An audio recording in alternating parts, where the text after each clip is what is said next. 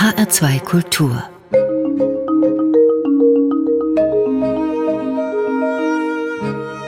Doppelkopf Heute mit Stefan Hübner und mit Susanne Feuzig. Sie ist Zoologieprofessorin an der Johannes Gutenberg Universität in Mainz und weltweit bekannt und engagiert als Ameisenforscherin. Warum ohne Ameisen nichts läuft in der Welt, was Ameisen mit Melkvieh, Pilzzucht und Sklaverei zu tun haben und wie man überhaupt Ameisenforscherin wird, darüber erzählt sie heute im HR2 Doppelkopf. Herzlich willkommen, Susanne Feuzig. Danke für die Einladung. Frau Feuzig, in Kontakt gekommen sind wir mit miteinander über ein Buch, das Sie geschrieben haben, und zwar zusammen mit dem Biophysiker Olaf Fritsche. Weltmacht auf sechs Beinen heißt dieses Buch. Untertitel Das verborgene Leben der Ameisen. Was macht denn diese kleinen Krabbler zur Weltmacht? Naja, einmal, dass sie überall sind. Das ist halt das Besondere. Ähm, Ameisen haben fast jeden Kontinent bis auf Antarktika erobert und die Anzahl an Ameisen übersteigt sicherlich der der Menschen auf diesem Planeten. Aber ich denke, die Besonderheit ist ihr Sozialleben. Sie leben wie wir Menschen in Gemeinschaften. Es gibt keine alleinlebende Ameise und diese Gemeinschaft hat sie auch stark gemacht. Und das ist eben natürlich für uns spannend zu beobachten, weil wir natürlich in ganz anderen Gemeinschaften leben, wie das die Ameisen tun. Und diese Unterschiede und Ähnlichkeiten sind das, was mich fasziniert. Und da werden wir heute im Laufe dieses HR2 Doppelkopfs auch etwas näher noch drauf eingehen. Ich bin jetzt aber am ersten Satz gleich hängen geblieben. Und zwar, dass es eben so wahnsinnig viele Ameisen auf der Erde gibt. Hat sich ein kluger Ameisenforscher schon einmal hingesetzt und mal überschlagen, wie viele Ameisen zum Beispiel auf so einem Quadratmeter Wiese vorkommen? Ja, es gibt da Abschätzungen, wobei ich die immer sehr schwierig sind. Aber wir können bei uns im Wald hier, ähm, auch in Hessen, in einem Quadratmeter ohne weiteres äh, bis zu acht, zehn Ameisen Ameisenkolonien finden. Also nicht Tiere, sondern wirklich ganze Kolonien, weil Ameisen können große Kolonien bilden und manche Arten bilden sehr kleine Kolonien. Da passt eine ganze Kolonie in eine Eichel. Und genau von der Art finden wir ganz viele bei uns in den Wäldern. Das heißt, eine Ameisenkolonie in einer Eichel. Wie viele Ameisen wohnen denn da gemeinschaftlich in der WG? Ähm, WG, ja, welche Familie bewohnt so eine Eichel? Weil WGs sind es eigentlich nicht. Es ist ja immer die Königin, die Mutter mit ihren Arbeiterinnen. Und im Schnitt haben die dann nur so 30, 40 Tiere, kann bis zu 100 reinpassen. Die Tiere sind natürlich relativ klein dann. Diese Temnothorax-Ameisen, da ist eine Arbeiterin so zwei bis drei Millimeter groß. Und die Königin ist etwas größer. Die ist vielleicht vier, fünf Millimeter groß. Ähm, aber das Spannende an den Ameisen ist, dass diese kleinen Königinnen, die ich eben gerade beschrieben habe, die können 20 Jahre alt werden. Und das ist für ein Insekt unerhört und ein Teil, woran wir forschen. Auch darüber möchte ich mit Ihnen später noch etwas näher ins Gespräch kommen, Susanne Feuzig. Äh, wenn Sie jetzt von vier Millimeter großen, fünf Millimeter großen Ameisen sprechen und man hat auf der anderen Seite so eine große, so eine Waldameise vorm Auge, die ja dann doch ein bisschen mehr so aufs Zentimetermaß bringt, das zeigt ja auch schon, da ist allein größenmäßig eine immense Vielfalt bei den den Ameisen. Wahrscheinlich fällt es Ihnen und Ihren Kolleginnen und Kollegen leichter zu sagen, wie viele Ameisenarten es in etwa auf der Welt gibt. In was für eine Dimension bewegen wir uns da? Ja, tatsächlich gibt es sehr viele Ameisenarten auf dem Planeten. Wir sind im Moment so bei 15.000, sage ich mal. Und es werden aber jährlich neue Arten beschrieben. Die Diversität ist in den Tropen am höchsten. Bei uns jetzt so in, ähm, in Mitteleuropa haben wir so ungefähr 150 Arten. Das sind zum Beispiel unsere einheimischen Bienenarten viel artenreicher. Da haben wir über 500 Arten. Aber natürlich haben wir mehr Individuen an den Ameisen. Ähm, und die kleinste ist vielleicht so ein Millimeter lang. Und die größte, ähm, da gibt's welche, die können bis zu drei Zentimeter lang werden, zumindest die Königin. Das ist so das Größte. Aber wie gesagt, das Besondere ist tatsächlich nicht die Individualgröße, sondern die Koloniegröße. Und die kann gerade bei Treiberameisen schon mehrere Millionen Tiere umfassen oder eben auch nur 30 Tiere. Das kommt immer an, welche Nische jede Art praktisch eingenommen hat und und welchen Lebenswandel äh, sie treibt. Und bei den Treiberameisen, die Sie gerade ansprachen, da sind wir ja im Prinzip ja auch schon in etwas wärmeren Gefilden, wo die bevorzugt vorkommen. Sie erwähnten es eben schon, bis auf Antarktika gibt es die eigentlich überall, die Ameisen. Und wahrscheinlich finden die sich demzufolge auch in so gut wie allen Lebensräumen. Genau, es gibt also wirklich Ameisen, die in Wüsten leben und sich da orientieren, in Salzpfannen sogar. Es gibt ganz viele Arten in den tropischen Regenwäldern, in den Savannen Ja, es gibt Ameisen, die bei uns, was weiß ich, bis ans Weiße Meer hochgehen. Da haben sie wirklich alle Lebensräume erobert und zeigen eben auch extrem unterschiedliche, diverse Lebensweisen. Also es gibt eben Ameisen, ähm, die senden einzelne Tiere aus auf Nahrungssuche, die dann zurückfinden zum Nest, indem sie wirklich Winkelnavigation machen und das polarisierte Licht zur Orientierung verwenden. Es gibt andere Ameisen wie die Treiberameisen, die millionenfach da über die tropischen Savannen zum Beispiel oder Regenwälder marschieren. Ähm, und die müssen immer weiterziehen, die sind nomadisch, weil sie so hohen Nahrungsbedarf haben, dass die einfach an einem Ort gar nicht bleiben könnten, sonst würden sie praktisch die Gegend kahl fressen. Es gibt Ameisen, die züchten Pilze in Südamerika. Die sind, haben also sozusagen vor 50 Millionen Jahren, also lange vor dem Menschen, das Gärtnern gelernt. Es gibt Ameisen, die halten sich Blattläuse, das machen sogar sehr, sehr viele Ameisen. Die äh, tun die Blattläuse auf die zartesten Blattspitzen setzen, sie melken sie, um das Zuckerwasser von ihnen wegzunehmen und sie verteidigen sie gegen Räuber, wie zum Beispiel die Marienkäfer. Ähm, also das ist so eine Art von Viehzucht. Es gibt wirklich Ameisen, die solche Pflanzensauger sogar nachts in Sicherheit bringen, wie in einen Stall und morgens wieder auf die Weide tragen oder treiben. Ähm, also da haben wir wirklich ein Verhalten, das ganz ähnlich ist wie das menschliche Verhalten, dass wir eben auch Viehzucht betreiben. Und diese Parallelen, die auf eine ganz andere Weise entstanden sind, die finde ich eben so faszinierend, wenn wir uns die Ameisen angucken. Die Ameisen sind ja nun einmal auch mit den Bienen und den Wespen und den Hummeln etc. verwandt. Äh, kann man das so als insektenkundlicher Laie auch irgendwo sehen? Ja, natürlich. Also Ameisen ähm, und Bienen und Wespen gehören zu den Hautflüglern und sind sich deshalb insofern ähnlich. Ähm, äh, allerdings ist die Entstehung von Sozialverhalten unabhängig. Also wir haben einmal die Entstehung bei den Ameisen. Alle Ameisen sind sozial. Bei den Wespen und Bienen haben wir mehrfach die Entstehung von Sozialverhalten, unabhängig voneinander und auch unabhängig von dem von den Ameisen. Aber das sind viele Ähnlichkeiten. Also wir haben immer eine Königin, die ein Nest führt.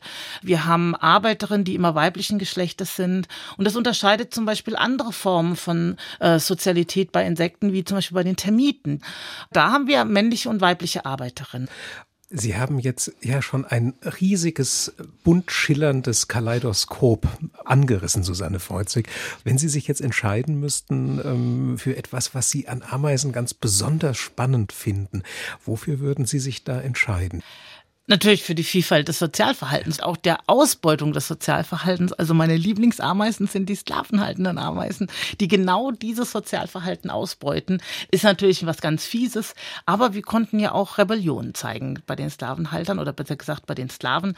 Aber das finde ich einfach immer faszinierend, wenn Parasiten äh, ein Verhalten ausbeuten. Das ist eine Sache, die mich immer fasziniert zu den sklavenhaltenden Ameisen. Das ist ja etwas, was vielleicht den einen oder anderen etwas überraschen wird. Auf die werden wir später auch noch mal eingehen. Sie haben jetzt gerade ein Wort fallen lassen, Parasiten, Susanne Volzig. Und da macht es bei mir Klick, denn wir wollen natürlich auch einer alten und beliebten HR2 Doppelkopf-Tradition treu bleiben, nämlich der, dass alle Gäste bei uns auch so ein bisschen was an persönlicher Wunschmusik mitbringen. Und da haben Sie sich als erstes ja einen ganz schwungvollen Titel ausgesucht, der eben mit Parasites Parasiten einen sehr biologischen und offensichtlich auch mit ihrer Forschung verwobenen Titel trägt. Ja, was hat dieser Titel eben mit der Welt ihrer Ameisen zu tun? Parasiten sind Lebewesen, die andere ausbeuten, ohne sie normalerweise umzubringen. Und sie können eben auch das Verhalten ihrer Wirte, also der Opfer eigentlich, verändern. Und ich finde einfach Parasiten faszinierend, weil sie einerseits häufig sehr reduziert sind. Sie verlieren viele Fähigkeiten. Aber auf der anderen Seite manipulieren sie häufig das Verhalten. Das gibt es eben bei Ameisen. Wir arbeiten an einer Ameisenart, die parasitiert wird. Und äh, da nicht nur das Verhalten sich verändert, sondern auch die Lebenserwartung. Und äh, wie so Parasiten so die Puppenspieler im Hintergrund sein können, finde ich faszinierend. Und darüber handelt halt eben auch dieses Lied, was sich sowohl von der Art, wie es äh, ähm, so leicht ironisch darauf eingeht, als auch von der Musik einfach faszinierend findet. Und es kommt von Daniel Kahn and the Painted Birds, Parasites. Nature has a way of really touching you inside. It's a lesson everyone must learn. It ain't no use to try to run away or try to hide. Everyone must finally take a turn.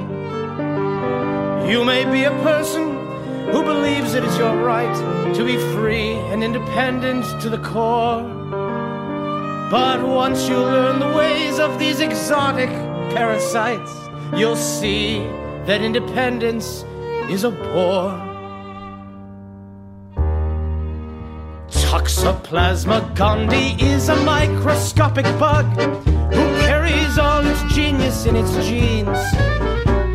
It may be on your fingers or the fibers of your rug, but to this bug there's more than it may seem. When toxoplasma gets inside the system of a mouse, it doesn't make him feel that he's unwell. It gives the mouse the energy to run around the house and not detect the prowling feline smell. In fact, it makes the mouse become attracted to the cat. He doesn't show a single sign of fright. For Toxoplasma seems to know precisely where it's at. It is a very cunning parasite. The cat then turns the mouse into a ghost. And Toxoplasma joins its natural host, the cat. Now you are living as a parasite. Ain't it easy living as a parasite? You can make a living off another's as a parasite.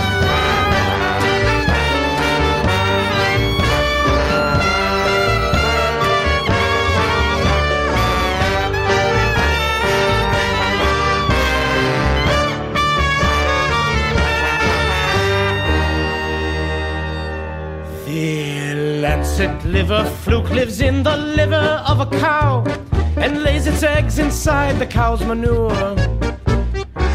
And there it starts an odyssey which somehow will allow this tiny worm to work its way back to her. The fluke infested feces is then eaten by a snail who turns the larval worm into a cyst excreted by the mollusk in a slimy yellow trail. But the snail is only first on this fluke's list.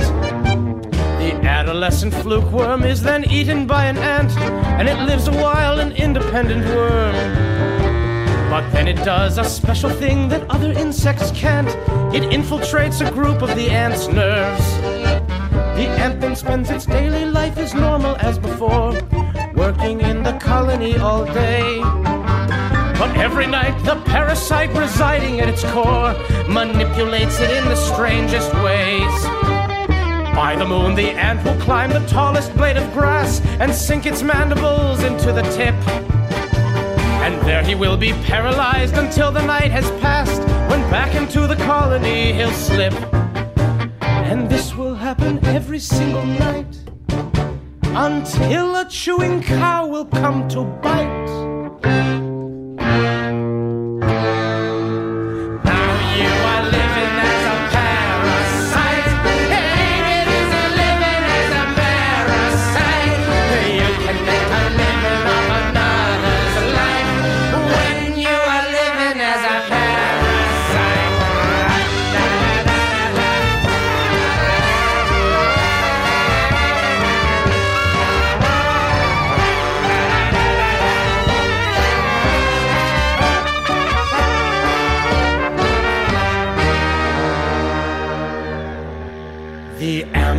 Ampulex compressor or the emerald cockroach wasp is famous for her reproductive ways.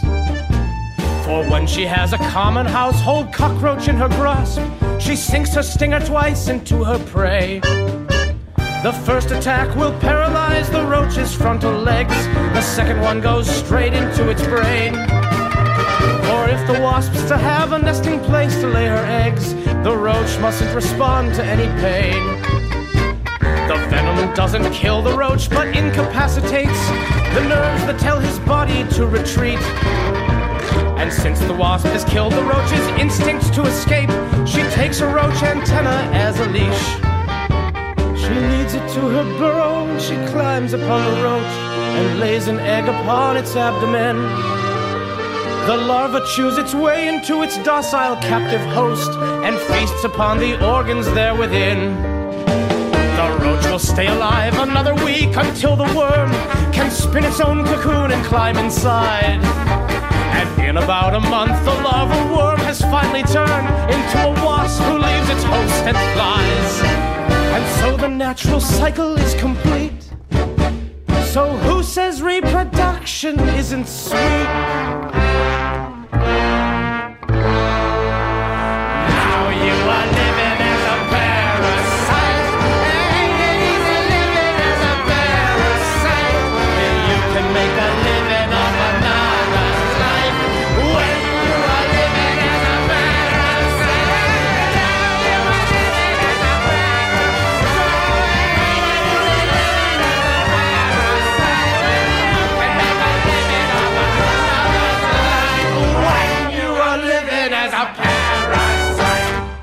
Daniel Kahn and the Painted Birds waren das. Parasites hieß der Titel. Es war eine regelrechte Parasitenorgie bei dieser Kraft in der Musik. Ein Wunschtitel von der Zoologin Susanne Feuzig aus Mainz hier im HR2 Doppelkopf. Susanne Feuzig nimmt uns mit in die facettenreiche Welt der Ameisen. Mein Name ist Stefan Hübner und wir sind ja zu Daniel Kahn über den Weg gekommen, dass Ameisen von Parasiten auch befallen werden und diese Parasiten stellen mit den Ameisen dann dann etwas an. Was für Parasiten gehen denn auf die Ameisen? Man denkt bei uns vielleicht an Milben, man denkt vielleicht an Bandwürmer. Wer plagt denn die gemeine Ameise? Beides tatsächlich. Milben und Bandwürmer kommen da auch vor, aber auch Bakterien, einzellige Pilze, es sind Viren auch. Ähm, wir arbeiten selber an einer Infektion mit einem Bandwurm von Ameisen und das Spannende daran ist, dass diese Ameisen dann länger leben, wenn sie infiziert sind, statt äh, dass sie normalerweise, wenn man einen Parasit hat, hat man ja eher eine Beeinträchtigung der Fitness statt eine Steigerung. Und wir haben das über mehrere Jahre verfolgt und die Lebenserwartung war tatsächlich so hoch wie die von Königinnen und die können bei der Art 20 Jahre alt werden werden, während normale Arbeiterinnen nach ein, zwei Jahren verstorben sind. Und natürlich fragen wir uns einmal, warum, warum macht das der Parasit? Und zweitens, wie macht ja. er das, weil wie würden wir ja gerne mal wissen, weil so anders sind ja unsere Gene als die von Ameisen auch nicht. Das sind viele Gene tatsächlich ähnlich. Ähm, erstmal warum? Die Ameise sind der Zwischenwirt und der Endwirt ist der Vogel. Das heißt, damit der Parasit sich letztendlich richtig fortpflanzen kann, muss er gegen Ende in den Specht kommen. Und die Specht muss die Ameise fressen. Und wenn die Ameise länger lebt und dann irgendwann der Specht daherkommt und die Eichel, wo diese Ameisen drin leben, aufpickt, dann ist der Lebenszyklus für den Parasit Parasit geschlossen. Also der Parasit möchte, dass der Specht irgendwann mal kommt. Und dann ist es natürlich besser, wenn die Ameise länger lebt, weil dann ist die Wahrscheinlichkeit, dass irgendwann diese Ameise gefressen wird, natürlich erhöht. Das ist also erstmal die Frage, warum. Dann ist die Frage, wie. Hm, also wir finden, äh, dass einmal die infizierten Tiere viel besser versorgt werden, sogar besser als die Königin. Und diese bessere Versorgung kann ihr vielleicht erlauben, mehr auch Reparaturmechanismen mit dem Körper anzustoßen. Das zweite ist, wir finden, dass die Genaktivität deutlich verändert ist.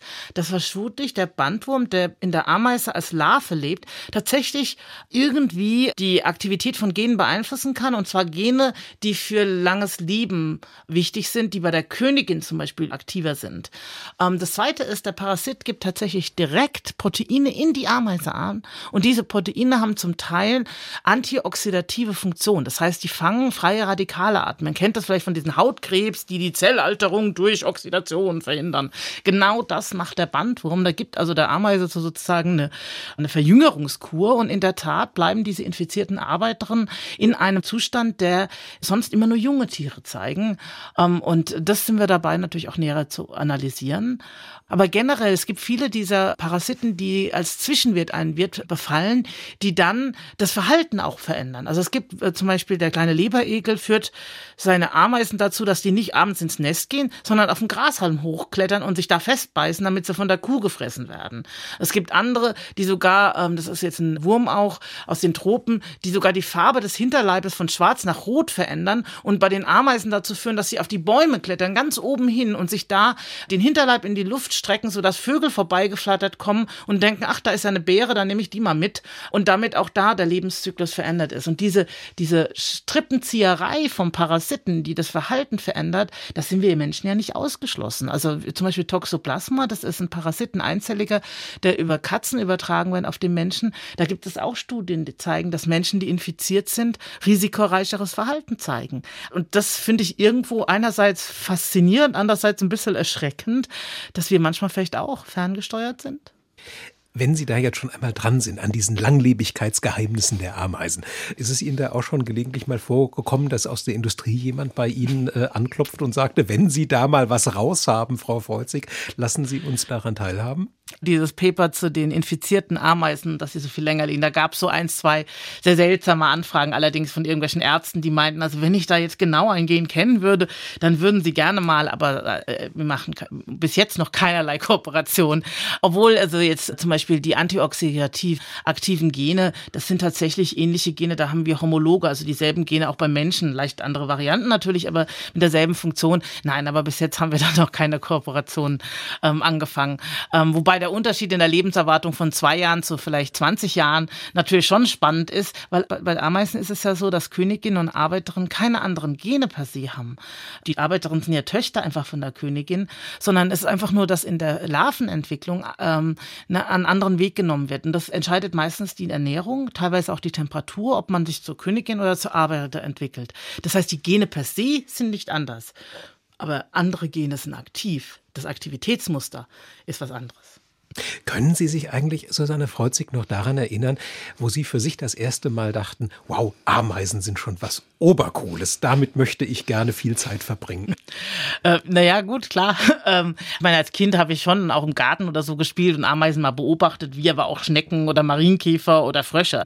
Ähm, während im Studium war mir schon klar, dass mich eigentlich so die Verhaltensökologie interessiert, also warum bestimmte Verhaltensweisen entstanden sind in der Evolution und in einem bestimmten ökologischen Kontext. Das fand ich einfach spannend. Ich hatte mal mit Mäusen gearbeitet und auch mal mit Vögeln. Aber das Problem mit ähm, Wirbeltieren ist halt immer, dass wenn man größere Mengen halten will und die Natur nah halten will, sodass sie auch ein natürliches Verhalten zeigen, dass das schwierig ist. Und äh, ich war ein Jahr in den USA im Studium und da habe ich dann angefangen, wie Ernst von Höldubler und Wilson zu lesen. Und das äh, hat mich einfach eingeführt, dass man die Theorie von was Ameisen alles können. Eines der großen Ameisen-Lehrbücher der genau, Gegenwart, ja, hat auch muss man dazu sagen. Pulitzerpreis bekommen, genau. Und dann bin ich zurückgekommen gekommen und Höldubler war in Würzburg eben an der Uni. Und da habe ich gefragt, kann ich bei Ihnen Diplomarbeit machen? Also einfach ganz direkt. Und dann meinte er, ja klar. Und ja, dann habe ich angefangen, Ameisenverhalten wirklich näher zu studieren. Und keine Ahnung, irgendwie habe ich nie wieder zurückgeguckt, wobei ich jetzt zugeben muss, in Kooperation mit dem Assistenten machen wir auch ein paar Bienenstudien, also Bienen sind auch ganz nett. Wir haben auch welche jetzt daheim im Garten, das würde ich jetzt auch nicht ausschließen, dass man da noch mehr forschen könnte. Dann. Und um Ihre Worte von vorhin aufzunehmen, auch so eine Biene ist ja nichts anderes als eine Ameise ehrenhalber. Die fliegen kann. also, die fliegen kann, genau, dauerflugfähig. Ähm, muss man denn da, um ein erfolgreicher Ameisenforscher, eine erfolgreiche Ameisenforscherin zu werden, muss man da gewisse Eigenschaften mitbringen, die einem das Leben da erleichtern oder reicht einfach eine naturkundliche Neugierde? Ja, ich würde sagen, Neugierde reicht. Es ist tatsächlich, was Schönes, wenn man mit Ameisen forscht, ist, dass man sie im Labor eigentlich sehr gut beobachten kann. Also wir können so Beobachtungsnester machen mit Glasplatten drüber, wo wir sie unter dem Mikroskop wirklich individuell markieren können und genau nachvollziehen, was macht jetzt jedes Tier und können dann teilweise auch zeigen, dass die Tiere unterschiedliche Persönlichkeiten haben, also unterschiedliche Aggressionsschwellen, unterschiedlich stark sozial interagieren miteinander und dass man die in so einem natürlichen Kontext in ihrem Nest so gut beobachten kann. Das finde ich faszinierend faszinierend und ich denke, diese Begeisterung braucht man schon auch. Aber man kann sie auch draußen gut beobachten. Also jeden, ich fordere jeden dazu auf, mal in den Garten zu gehen und sich mal so, ein, so eine Ameisenstraße anzugucken, vielleicht mal ein bisschen Nahrung anzubieten, ein Stück Schinken oder was und dann sehen, wie die das abschleppen. Das, ich finde das einfach faszinierend, wie die auch miteinander kooperieren, gerade wenn es größere Beutestücke sind. Da habe ich letztlich auf Bali beobachtet, da hatten sie so eine leicht eingetrocknete Eidechse, die sie die Mauer hochtransportieren wollten und die Eidechse war aber doch noch zu schwer. Also die fiel immer wieder runter runter. Und dann hat man wirklich gesehen, es gab ein paar Ameisen, die wohl den Vorschlag gemacht haben, dass man um die Mauer rumgeht. Aber die anderen wollten irgendwie immer hoch, weil das wohl der direkteste Weg war und da auch die Spur von dem Nest eigentlich hinführte. Bis sie das dann verstanden hatten, dass es um die Mauer besser ist als über die Mauer, fand ich eigentlich ganz interessant. Kommt eigentlich auch mal der Punkt vor, Susanne Freuzig, dass Sie gerade mal so gar keine Lust mehr auf Ameisen haben? Und was machen Sie dann? okay. Naja, keine Lust mehr auf Ameisen. Hm. Ähm, ich lese gerne, ich manchmal male ich so ein paar Aquarelle über meistens auch über Ameisen wieder. Das ist natürlich nicht so gut. Ich habe eine Familie mit zwei Kindern, wobei die sind jetzt dann tatsächlich aus dem Größten jetzt raus. Also es gibt schon auch andere Sachen. Ich reise auch gerne zum Beispiel. Also. Und ich vermute, Sie hören gelegentlich auch ganz gerne mal Tracy Chapman, denn die haben Sie sich jetzt als zweiten Musikwunsch ja. ausgesucht. Talking About a Revolution steht auf dem Programm. Wie sind Sie zu diesem Titel gekommen, Susanne Volzig? Ja, wenn wir nachher über sklavenhaltende Ameisen reden, da können wir auch darüber reden, dass Sklaven auch rebellieren können. Und hier geht der Song ja über eine Revolution, eine Revolution. Und darüber bin ich gestolpert, weil ich finde, das ist eine tolle Geschichte, die ich nachher erzählen will. Und dazu passt der Song einfach perfekt. Don't you know, talking about a revolution sounds like a whisper. Don't you know talking about a revolution. It sounds like a whisper. While they're standing in the welfare lines, crying at the doorsteps of those armies of salvation, wasting time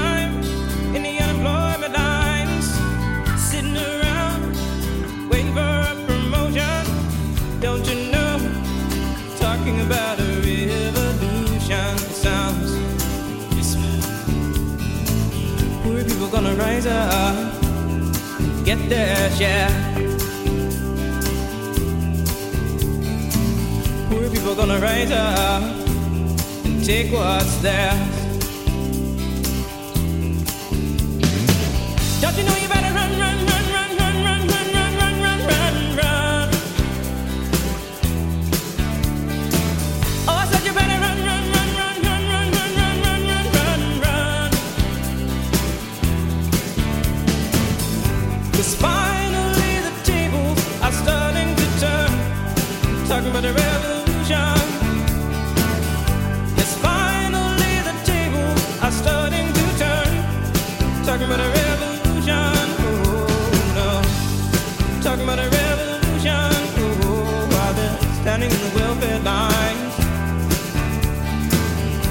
the doorsteps of those armies of salvation. Wasting time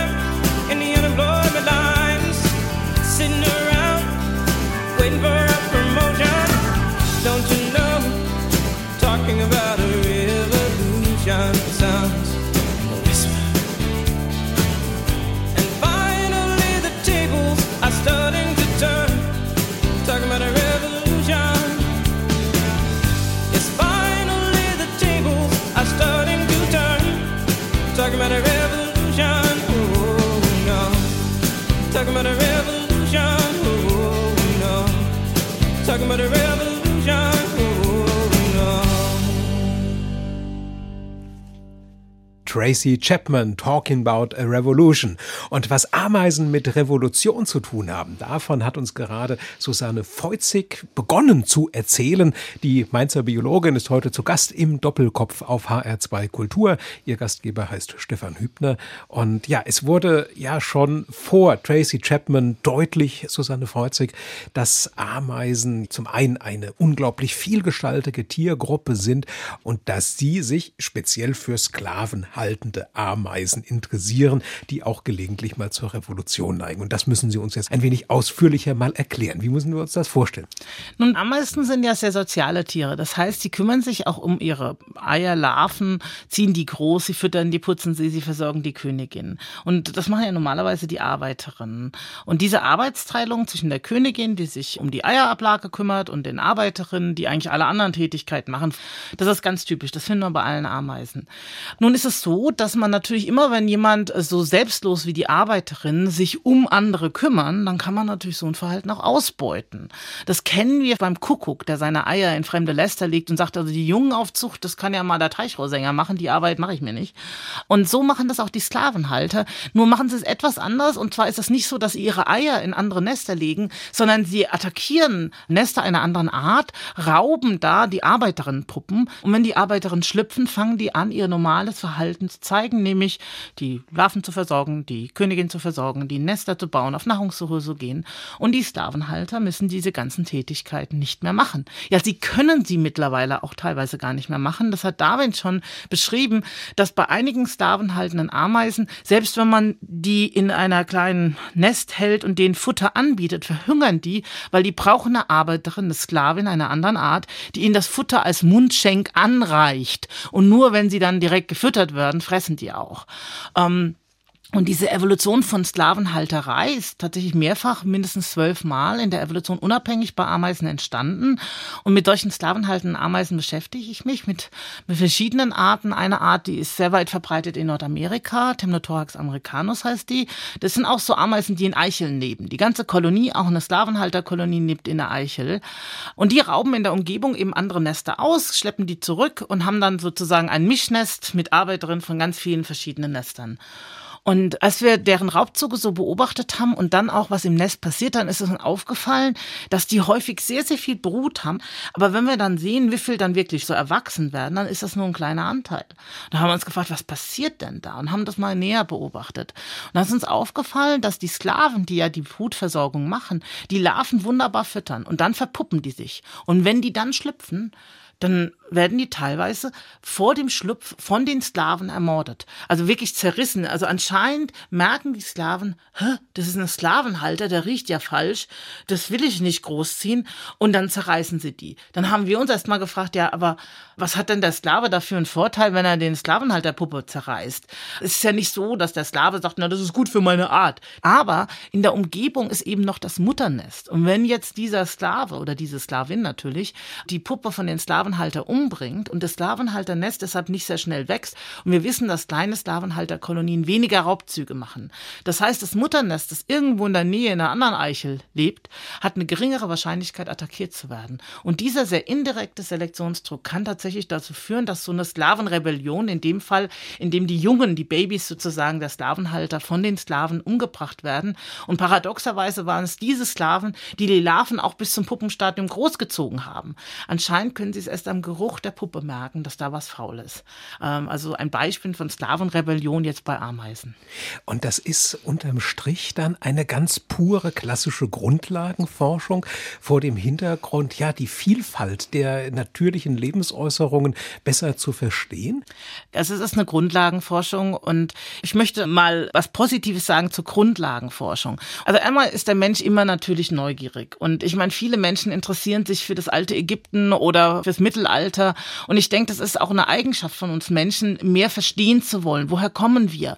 Und ich denke, indem wir Ameisen beobachten und deren paralleles Sozialverhalten und vielleicht auch die negativen Seiten wie Sklavenhalterei, können wir schon Einsichten darüber gewinnen, was in der Natur entstehen kann, wie was evoluieren kann. Und wir sind ja alle sehr nah letztendlich miteinander verwandt. Also die DNA von der Ameise und die DNA vom Menschen ist so weit voneinander auch nicht weg.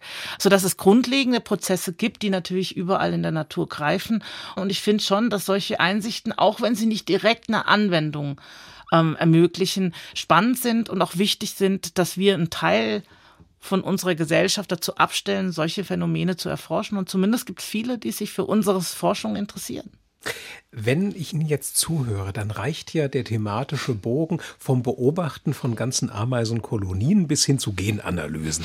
Wenn wir uns jetzt hier nicht hier im Studio getroffen hätten, sondern ich die Möglichkeit gehabt hätte, zu Ihnen an die Universität in Mainz in Ihr Institut zu kommen, wie würde sich denn das dann darstellen? Gibt es da dann doch auch, ich sag mal, Räume, in denen Ameisen gehalten werden und Sie haben so Ihren kleinen Ameisenzoo und äh, auf der anderen Seite die Räume, in denen dann molekular Genanalysen gemacht werden? Wie stellt sich das bei Ihnen dar, der Arbeitsbereich? Ja, das ist eigentlich schon eine gute Beschreibung. Also wir haben im Keller haben wir ähm, drei große Klimakammern, die sind also groß wie Ihr Wohnzimmer wahrscheinlich jeweils. Und da können wir die Temperatur und die Luftfeuchte kontrollieren. Und da leben in kleinen Boxen, je nachdem welche Art, ähm, vielleicht, ich weiß nicht, vielleicht haben wir 20 Arten, 30 Arten, ich müsste echt durchzählen. Aber es sind bestimmt mehrere tausend Kolonien, die wir da haben. Und darum finde ich meine Ameisen, die in der Eiche leben, eigentlich ganz praktisch, die Temnothorax-Ameisen, weil die sind sehr klein. Also das heißt, es ist kein Problem, da 2000 Kolonien in einer Klimakammer zu halten. Ähm, und dann natürlich haben wir ein genetisches Labor. Ähm, dann haben wir ein großes Chemielabor.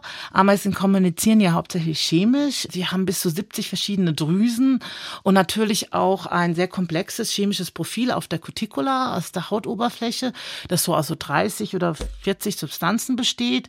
Und die können wir mit einem Gaschromatograph und Massenspektrometer auftrennen und individuell identifizieren.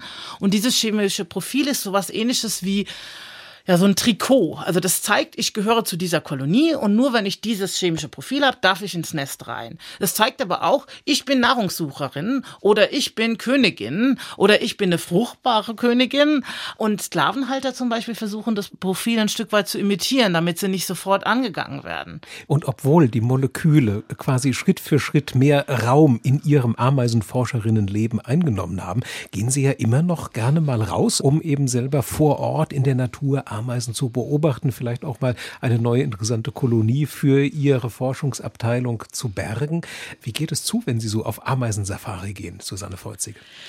Ja, wie gesagt, ich arbeite viel mit den sehr kleinen Ameisen. Insofern kann man da recht gut viele sammeln. Und wir haben ein Projekt im Moment, wo wir uns die Korrelation zwischen diesen Sklavenhaltern und den Wirt angucken. Und wir wollen wissen, welche ähm, Gene sind also wichtig für die Anpassung an den Sklavenhalter oder eben an den Wirt.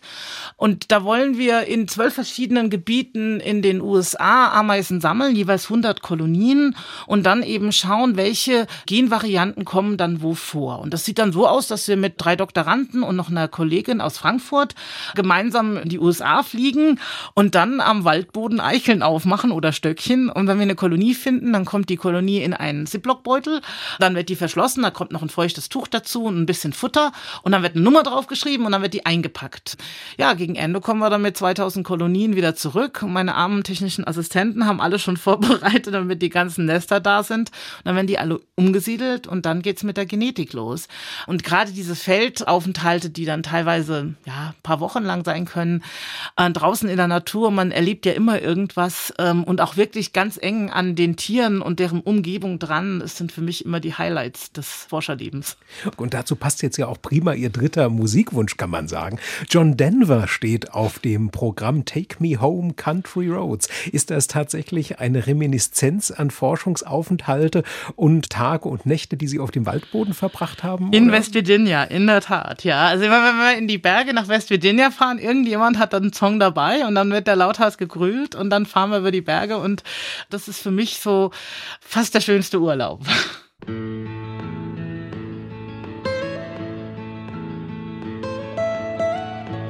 Almost heaven, West Virginia, Blue Ridge Mountains, Shenandoah River. Is old there, older than the trees, younger than the mountains, growing like a breeze. Country roads, take me home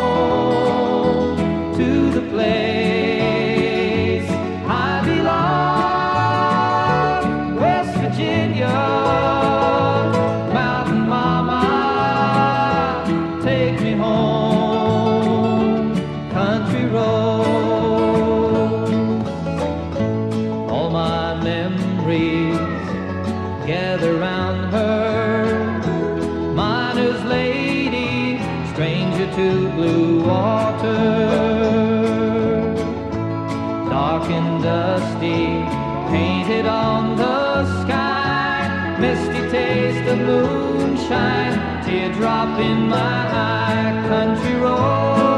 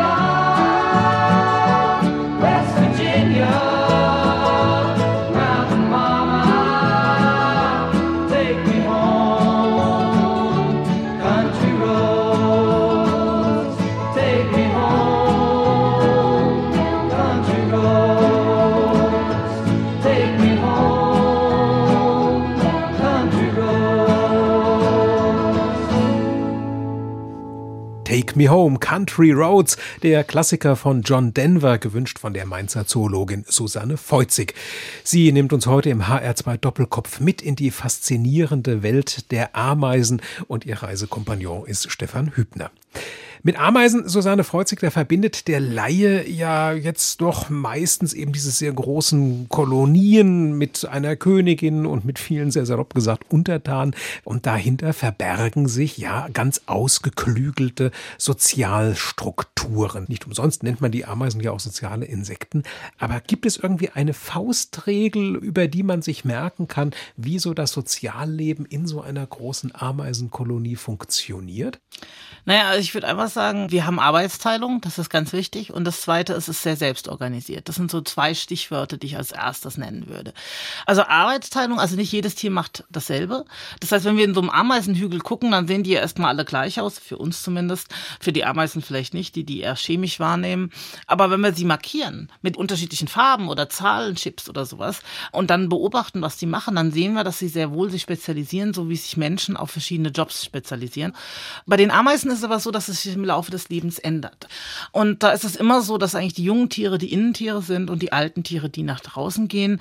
Warum ist das so? Draußen ist das Leben voller Gefahren und dann sollte man erst die Tiere, die eh bald sterben, nach draußen schicken, weil dann verliert man nicht so viel Arbeitskraft. Bedeutet aber auch, dass die alten Tiere doch noch relativ körperlich fit sein müssen, ähm, sonst macht es ja nicht Sinn, dass die dann Krieg führen oder dass die dann auf Nahrungssuche gehen, wenn die sozusagen nicht mehr gut laufen können. Und das Zweite ist eben so, dass es nicht so ist, dass die Königin die Arbeiten einteilt. Ich meine, generell diese ganzen Begriffe, Königin, Arbeiterin, Soldat, ähm, die kommen natürlich aus unseren äh, Entlehnungen, aus unseren menschlichen Gesellschaften, die wir als Menschen in unserer Sprache gefunden haben, um das zu beschreiben, was wir sehen. Und das erste Mal, wo Königinnen beschrieben wurden, war natürlich zu einer Zeit, wo es ein monarchisches System gab. Da war Königin halt das Oberhaupt gut. Warum Königin? Das war vielleicht dumm, aber das hatte man dann erkannt, dass es die weiblichen Tiere sind. Ähm, äh, dass äh, die regiert nicht, sondern sie ist jetzt endlich sozusagen das Ovar des Nestes, der Eierlegapparat. Ähm, in den wenigsten Gesellschaften ist sie wirklich verhaltensmäßig dominant, sondern die wird teilweise, also wenn ein Nestumzug organisiert wird, was auch sehr selbstorganisiert normalerweise läuft. Da werden Arbeiterinnen sozusagen gehen dann los und packen einfach die Königin Huckepack und schleppen die dahin. Auch die Larven und auch die anderen Arbeiterinnen werden einfach umgezogen. Die haben dann nicht mal mit zu sagen. Aber am Anfang wird so eine Art quasi demokratische Abstimmung gemacht, weil es werden häufig mehrere Immobilien angeschaut man wägt dann ab, welche besser ist. Also man kann schon sagen, dass die Ameisen und wir Menschen doch gewisse Parallelen so in bestimmten grundlegenden Verhaltensweisen haben. Es gibt Parallelen, aber sie sind halt anders entstanden. Also auch wenn wir jetzt uns die Pilzzucht, die man ja so eine Art von Landwirtschaft äh, von den Blattschneiderameisen Südamerikas anguckt oder auch die Haltung von Blattläusen, dann ist das natürlich nicht durch eine kognitive Überlegung, oh, ich nehme jetzt mal die Kuh und domestiziere diese, entstanden, sondern es sind eben evolutiv Tiere, die eben mehr Wechselwirkungen eingegangen sind mit Blattläusen zum Beispiel. Diese Ameisenkolonien waren produktiver und haben sich durchgesetzt. Also da ging es typischer Evolutionsweg durch Versuch und Irrtum sozusagen und äh, Selektion. Das heißt also, viele Sachen sind parallel entstanden, aber auf eine ganz andere Weise. Und diese Ähnlichkeit und Unähnlichkeit, die fand ich so faszinierend. Gibt es denn im Umkehrschluss Bereiche, wo Sie sagen, na ja, da könnte der Mensch von der Ameise für sich selbst auch noch was abgucken? Schwierig. Also Sicherlich, wenn es ums Organisation äh, geht, dann vielleicht schon, aber es ist nicht so, dass die Ameisen die besseren Menschen sind, sozusagen. Also wenn ich jetzt sage, ich nehme das Ameise als mein Vorbild, dann möchte ich nur an Sklavenhalterei erinnern, dass das nicht unbedingt als Vorbild zu nehmen ist. Wenn man aber überlegt, wie zum Beispiel Mechanismen in einer Gruppe funktionieren, wo verschiedene Arbeiten da sind, da habe ich zum Beispiel in meiner Arbeitsgruppe auch festgestellt, dass es häufig vorteilhaft ist, wenn man nicht genau feste Regeln festsetzt, sondern dann eine Dynamikkeit, wenn die Leute selber dann anfangen zu merken, okay, da fehlt jetzt gerade was, da muss was gemacht werden. Und wenn das selbst organisiert läuft, wenn das optimal läuft auf die Weise, finde ich, ist es oft effizienter, als wenn da wirklich einer das alles bis ins Letzte plant und praktisch überreguliert. Also von dem, wie was organisiert wird oder auch wie Navigation Ameisen teilweise betreiben können, dann finde ich das schon faszinierend, welche kognitiven Fähigkeiten einerseits da sind und wie koordiniert sie so ein Sozialstaat organisieren können. Jetzt haben Sie schon so viel Spannendes über die Ameisen erzählt, Susanne Feuzig. Und mehrfach kam mir dabei der Gedanke oder die Erinnerung an eine Verwandte, die pflegte immer eine Köderdose mit Gift zu zücken sobald ihrer Meinung nach zu viele Ameisen sich in ihrer Umgebung aufhielten, auf dem Balkon, im Garten etc. Haben Sie eigentlich eine Erklärung, warum so viele Menschen eine so unglaublich spannende Tiergruppe, und wir haben ja heute in diesem HR2 Doppelkopf wirklich nur mal an der Oberfläche gekratzt, warum so viele Menschen so eine spannende Tiergruppe oft auch so lästig finden? Das haben die doch gar nicht verdient. Ich kann es nicht ganz nachvollziehen, muss ich ganz ehrlich sagen. Bei mir gibt's keine Köder. Es ist auch wirklich in den allermeisten Fällen gar kein gesundheitliches Problem, dass wenn ein paar Ameisen mal auf der Terrasse oder im Garten hinkommen. Vielleicht ist es so das Gefühl, dass wir unsere Umgebung selber dominieren wollen. Der Gärtner mag halt die Ameise häufig nicht, weil die, wie gesagt, die Blattläuse ja verteidigen und man tatsächlich dann teilweise Produktionseinbußen hat, wenn man sehr viele Blattläuse und dann eben auch Ameisen hat. Da kann ich es ein Stück weit nachvollziehen. Ich kann auch verstehen, dass man jetzt Ameisen im Haus nicht unbedingt will. Also es ist aber so, dass es ganz, ganz, ganz wenige Fälle gibt, wo sich wirklich Ameisen im Haus einnisten. In den meisten Fällen kommen sie irgendwo über Lücken rein, durchs Fenster oder was. Und wenn man Nahrung offen rumstehen hat, dann ist mein Tipp immer, guckt doch, wo sie reinkommt, macht das Loch zu und lasst vielleicht in der Zeit jetzt mal gerade nicht Nahrung rumstehen. Und ansonsten, wenn da drei Ameisen rumrennen, wen stört's? Also Sie würden da in keiner Situation dann den Giftköder zücken. Aber möglicherweise haben Sie, weil Sie gerade das Wort Tipp gebrauchten, vielleicht haben Sie ja einen Tipp, wie vielleicht die Ameisen ihr Imageproblem loswerden könnten, gerade bei solchen Menschen auch. Ich würde einfach sagen, sich mal hinsetzen und beobachten. Sich mal wirklich von der Ameisenstraße setzen und auf der Terrasse einfach mal schauen, was die tun. Dann ist man vielleicht fasziniert und verliert so ein bisschen die Abscheu.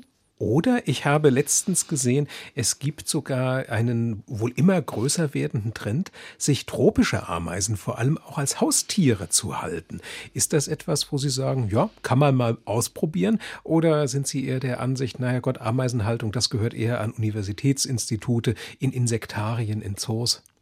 Ich würde vorschlagen, eher vielleicht einfach einheimische Ameisen, die, die in Eicheln leben. Also beim nächsten Spaziergang, wenn sie in einem Eichenwald sind, einfach mal ein paar Eichel öffnen.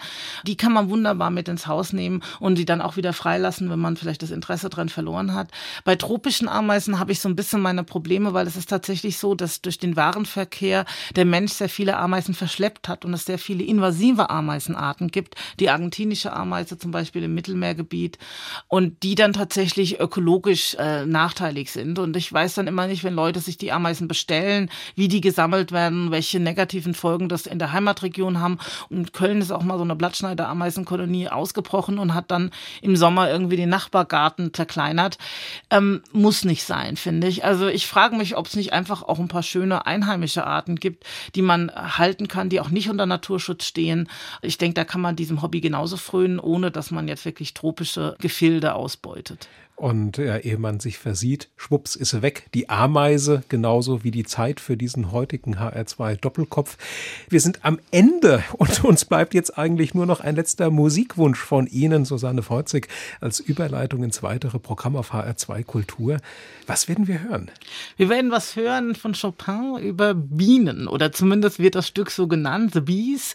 Und wenn ich das höre, da denke ich immer so an diese Summen und Brummen, was man in einem Bienennest war. Also wir haben selber bei uns im Garten. Gestern haben wir einen Schwarm eingefangen und ich muss sagen, in der Kiste hörte es sich sehr ähnlich an. Und für die musikalisch besonders interessierten Hörerinnen und Hörer, dieses Stück, was wir gleich hören werden, ist die zweite der zwölf Etüden Opus 25 von Frédéric Chopin. Sie steht in F-Moll, heißt, Susanne Feuzig hatte schon gesagt, die Bienen, The Bees. Wir hören jetzt gleich am Klavier Maurizio Pollini und für heute verabschieden sich Stefan Hübner und Susanne Freuzig. Vielen herzlichen Dank für Ihren Besuch. Gern geschehen. Auf Wiedersehen.